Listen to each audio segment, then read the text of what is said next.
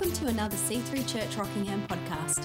For more information about C three Rockingham, please visit w w w dot c three r dot org dot a u. I want to jump in because we're in this season uh, of super, Simply Supernatural, and we're looking at mountain-moving faith, and we've made some pretty bold commitments. We've uh, called upon our members, like yourself, to look at One Faith Project right now and focus on that and take the teachings. And I think we've got a guarantee from God that if we would hear the teachings and apply them in our life, that God would show up and move those mountains in our world. And I firmly believe that. Oh, that's three of us again. Going to recruit some more mountain-moving, giant-slaying Christians. And so I want to jump in and have a look at Jeremiah chapter twenty-nine. I want to look at a popular verse, but before looking at the popular verse, look at the context that was created by God before it came out and was made famous on Instagram. What? What? Like before Jeremiah got to tweet it, uh, God had to give some context. And what you discover is the Christians of the day were in bondage, in exile, in Babylon. Thank you for the confirmation. Appreciate it. And God says to them, I, I want to make it clear for you so you don't get confused. And I don't know if you realize this, but we are currently in the bondage of this world. We're in this world, but we're not of this world. One of the most challenging things you're going to have to reconcile in your journey with God is that when you get born again and He makes everything new spiritually, you've got to still deal with the old that follows you around. The old guy seems to wake up the next morning with you. Do you know what I'm talking about? And so I want to just jump straight in because I understand that faith comes by hearing and hearing by the Word of God. Can somebody say yes to that? But we also need to accept and recognize that today fear comes by hearing and hearing by the news feed, social media, updates on the T V and reports. Hello, somebody. And so unless you've got more of the word coming in, you're going to have more fear developing than faith developing. And I want you to catch something today. And if you catch something today that's con- connected to the faith moving, the mountain moving faith that comes from God, I'm going to be happy. Are you with me? I believe there's something to be caught in a contagious way today that's called the God kind of faith that can shift mountains, cause you to slay giants and break through limitations and ceilings that have been there in the past. And we need to become unashamed about the fact that faith does make a difference. We're not just another faith in the world, but we have got the faith that overcomes this world.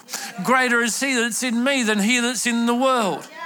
For this reason, the Son of Man was manifest that He might destroy the works of darkness. And Jesus is coming today to show up and destroy the works of darkness. Hey, I better slow down. I'm going to preach.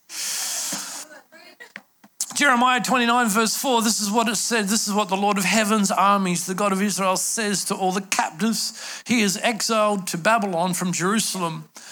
Build homes and plan to stay. Plant gardens and eat the food they produce. Marry and have children. Then find spouses for them so that they may have many grandchildren.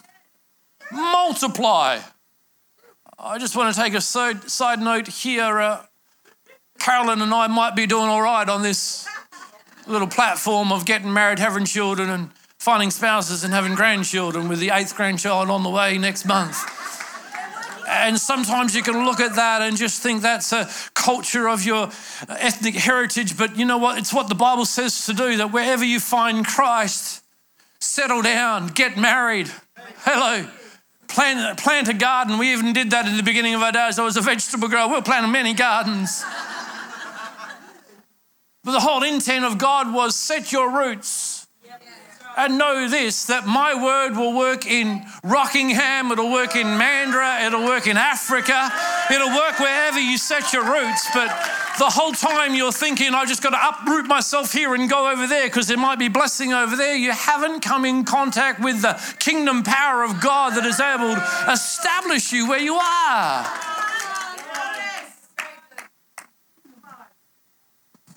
Oh, I'm going to preach it today. Do not dwindle away and work. Do not dwindle away, and work for the peace and prosperity of the city of Rockingham, where I sent you in exile. Pray to the Lord for it, for its welfare will determine your welfare.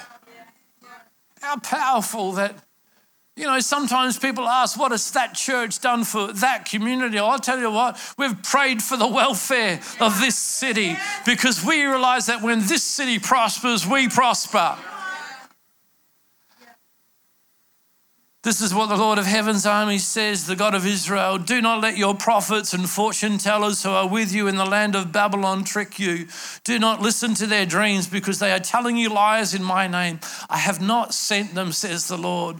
This is what the Lord says, you will be in Babylon for seventy years. That's a representation of generation. That seventy is always a generation.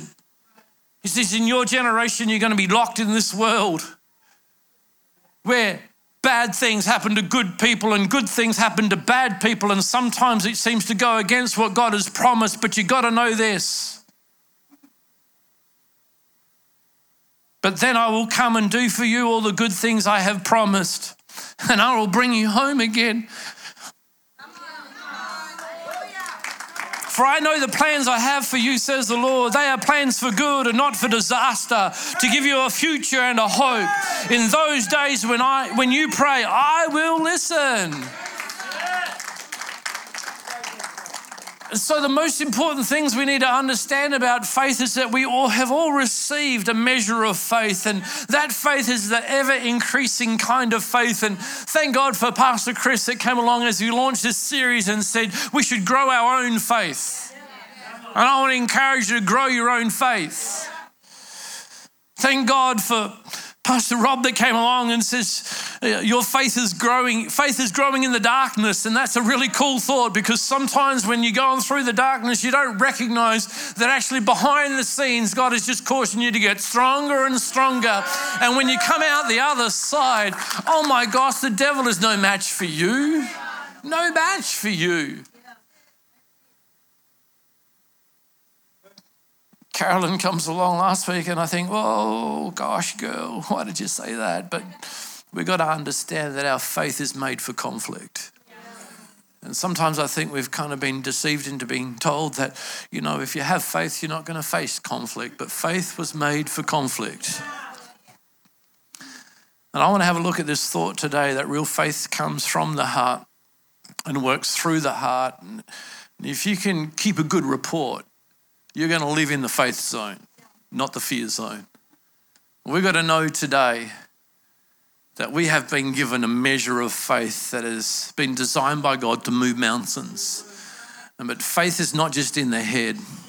It grows and develops in the heart. And it's not enough to hold on to faith. You've got to release faith. I'm looking forward to tonight's preach where we're going to look at the reality of the fact that the power of God comes when faith meets the altar, and the fact that guys like Abraham and Elijah, that they brought to the altar faith, and then the power of God showed up. And in today's world where we're looking at safety and protection and all these other things, it goes against all those things to move into the faith zone and bring whatever little you have to the altar. But when you bring faith to the altar, the power of God comes, and we're going to just go into different zone there tonight. But here this morning, I want to take some time to talk to you about keeping a good report. That faith is of the heart and through the heart. If your faith moving mountains was dependent upon your head, it would be nothing more than mental assent. It could send you off to school, Bible study, and just get your head in the zone, and everything else would work. But the Bible says that it comes from the heart. And we've got to realize that often in our journey of life, there's other things that get in our heart and stop faith growing. You've got to know that if you clear the land and decide to plant daffodils, how beautiful, what a beautiful thought. Or tobacco, it's one for the guys. It's like, I'm sorry, ladies, I know you all look beautiful, but we don't want to be called beautiful. You look so handsome today, Trevor. But if you're going to go and plant intentionally a crop, you clear that land and plant what you want to reproduce, tobacco or daffodils, potatoes, onions, whatever. Once it's planted, you've got to tend to it, keep the weeds out. I'm here sowing faith into your heart today. I'm going to give you some tips, tricks and tools so that you can pull out the weeds, but actually you're going to have to do the work. Pull out the weeds of worry. Pull out the weeds of concern, regret, unforgiveness, whatever they are, so that your faith can grow and become strong and move the mountain. And so there's a few things that we can do, and I have a look at that this morning as we jump straight in. Some keys to keeping a good report, because long before the bad report, God issued a good report. This isn't one of the main points, but I'm going to make it one now. You've got to know that long before you got the bad report, God had already issued a good report. He said, surely goodness and mercy shall follow you all the days of your life. Amen. He says he's come to give you life and life more abundantly. He said you are healed before you got sick. And so it's important for us to understand that God issued a good report before you got the negative report from the doctor, the scary report from the accountant, whatever it may be. And here's the first thing we, we, we can do to keep a good report. The first thing is that we've got to recognize the faith that's in our heart. God put faith in your heart. Do you remember when you were first growing up as a kid and first coming into life, how you believed that you would live forever? How many people are with me? That as a kid, come on, put your hands up. You, as a child growing up, you, before someone told you something differently, you believed you were going to live forever, right? That was put in you by God because you were created to live forever. Can, can you remember as a child how you believed in just the most amazing things happening? Let me see your hands all the way. There's an anointing on this, let me tell you, because you've got to understand that you were designed with the mind of Christ. We're going to look at it a little later, but the fact when the Bible says that you are to renew your mind, that's such a powerful statement. He doesn't say to you, get a new mind. He says, renew your mind. In other words, your, your new mind is there already. It just needs to be renewed. It's like uncovering the gold that's already there. It was planted there by God. You are designed to think faith thoughts, speak faith words, act faith actions out and see the thing take place. So the first step in keeping a good report is recognize that there is faith in your heart from God. There might be some other stuff in there, but the reality is you've got to start with, I've got the faith of God on the inside of me. Problems, pressure, persecution tend to cause pain in the heart, sometimes immediately, but mostly over time. And it causes us to kind of forget about the fact that there's faith from God in there also. I've just learned to cook over the last year. Such a big achievement. But if I had to, I could probably survive on my own. I'm not planning to be on my own, but if I had to, I could probably. But just boiling eggs. Laugh at me. What about my feelings? And like I can do perfect eggs now. Amazing. So what's that got to do with this? Well, if you're going to recognise faith in your heart, you've got to learn to manage the times you need to be an egg and the times you need to be a potato. Put a potato in hot water, it goes soft. Put an egg in hot water, it goes hard. Sometimes you need to become hard on the inside so that when the outside breaks, you don't break apart on the inside. Oh, hello, somebody.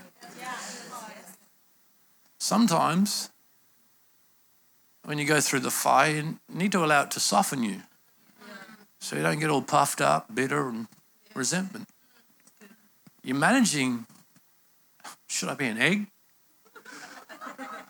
or a potato? What, no potato? Because the most important thing we can nurture is faith in our heart. Yeah.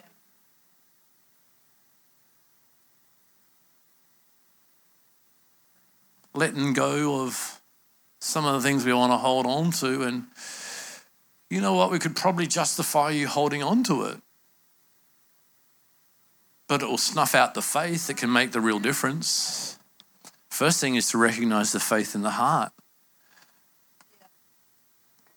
The second thing would be to resolve the pain that might be in the heart because of the the resentment, the concern, the worry, the offense that took place.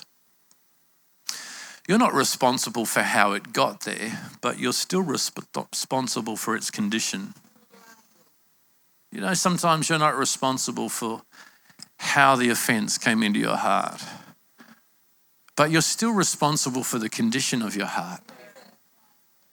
By the law of an eye for an eye, the world goes blind.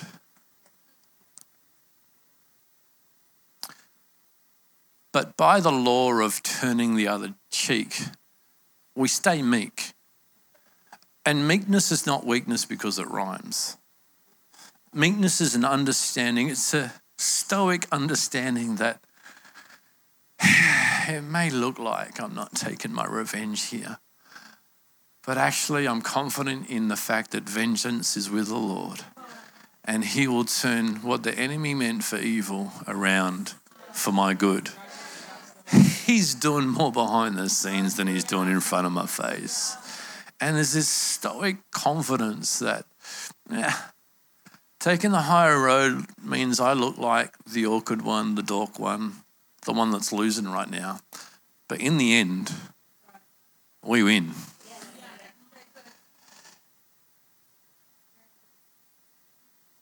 Recognize the faith in your heart, resolve the pain. Let, let God heal it. You, you do need to find purpose in pain. We also need to repent of any agreement that we may have made with the spirit of rejection. I'm loving learning how to talk to children, counsel and mentor and coach and pastor children by doing that with my grandchildren and helping them through just the little things and getting out of the complicated adult world and finding uh, terminology and words that will speak into the childlike faith, because it helps mine also. And the reality is that we've got to repent from any agreement we've made with the spirit of rejection, because we understand that faith is taking sides with God against our circumstances and often against ourselves. Let me explain it to you this way. Vic walked into a church in his thirties with his girlfriend. They were both using heroin at the time and only attended the church twice. For the next thirty-two years, Vic says he lived a life of drugs, crime, living for himself, but ending up incarcerated. He suffered three heart attacks, two strokes, and at sixty-two, he walked back into a church and surrendered his life to Jesus. I'm talking to you about the guy that picked me up from the airport a week ago and started to tell me his story. He walked into a church at sixty-two years old, repented of his sins, and at that time he was only given months to live due to ill health. But for the past But that was seven years ago. For the past three years, he has led a team of volunteers providing one hundred thousand meals a year for people in need on the streets of Sydney, often driving for seven hours straight to pick up supplies and bring them back to the distribution centre.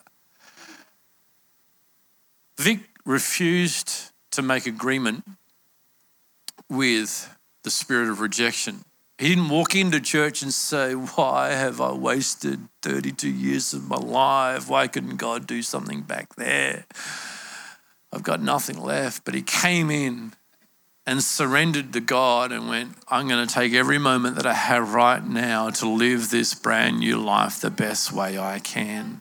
He didn't carry with him a victim mentality, a woe is me mentality, a, a very much um, entitled mentality. He left all those things behind and said, I'm going to do the very best with what I've got right now and see God move. I'm, I was stunned. I found myself in my own life heart repenting of attitudes as he just continued to portray the very positive outlook on every situation and scenario.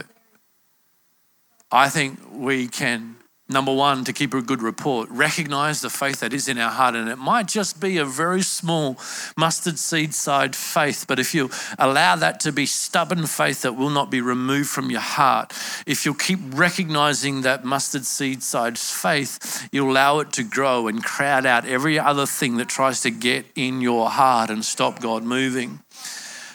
We need to resist the enemy.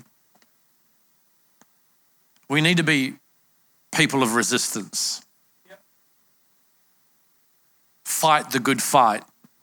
You are more than a conqueror through Christ who strengthens you. Oh, you are more than a conqueror through Christ who strengthens you. You are the head and not the tail. You're above and not beneath. Hello, somebody. God is on your side.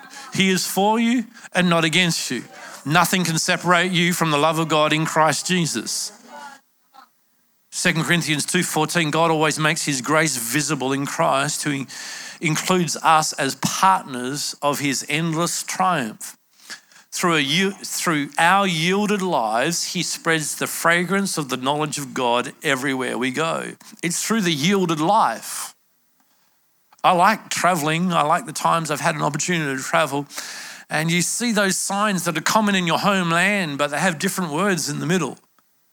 You know, our give way signs here, the triangle, red upside down triangle or whatever way triangle with the give way sign. And here we give way to the right, correct? Yeah. Go to other countries, they don't have give way, they have yield written in there.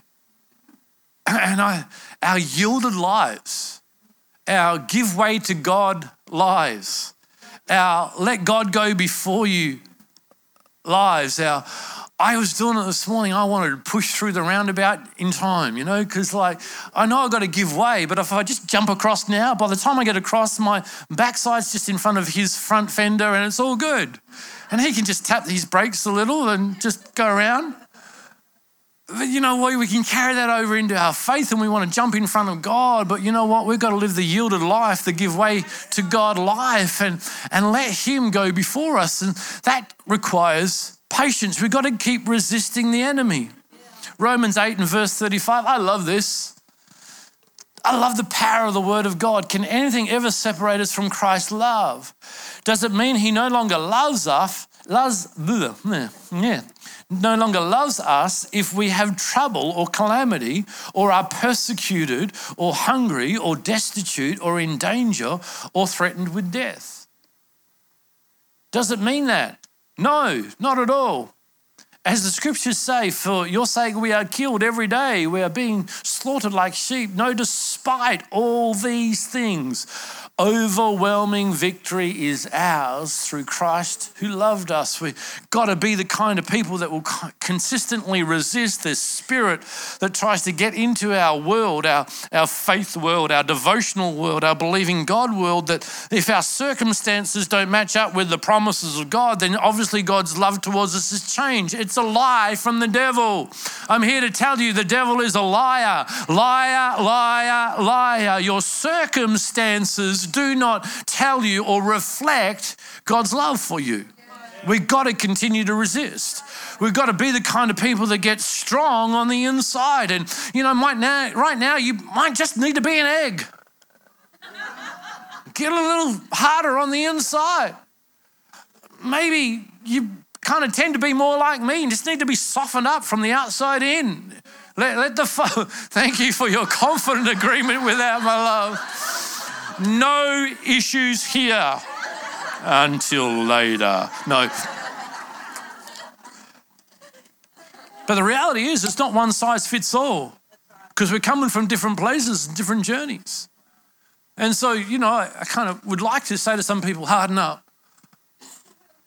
But maybe that's not right. Maybe they need to soften up. And maybe me looking upon someone saying, you're soft. Well, that's how God intended them to be right now. So pull your head in, Claude. Oh, done. But in the end, we win.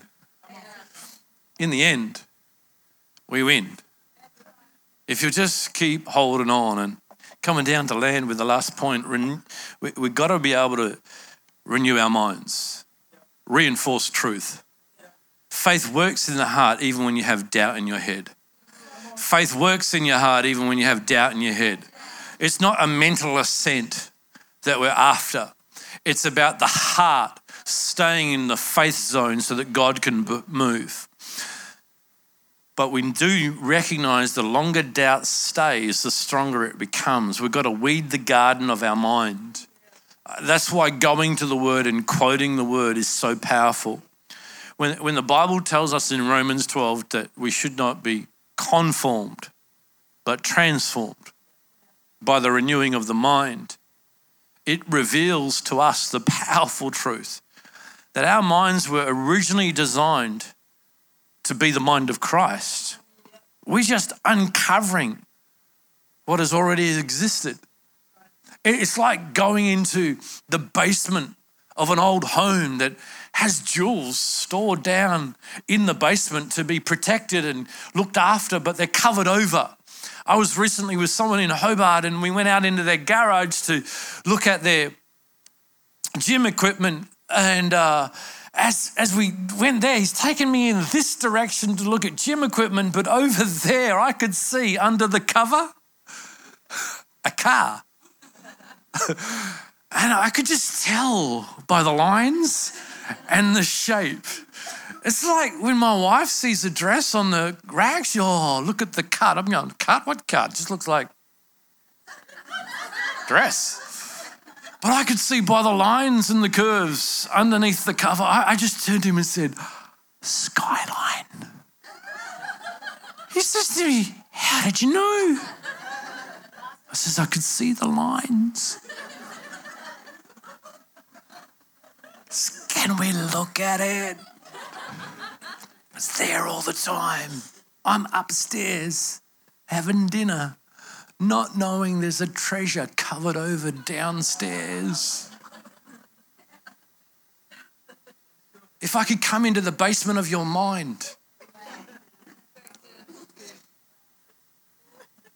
I would discover the treasure of the mind of Christ. And all it's going to take is for you to go to the Word and renew your mind and pull off the covers.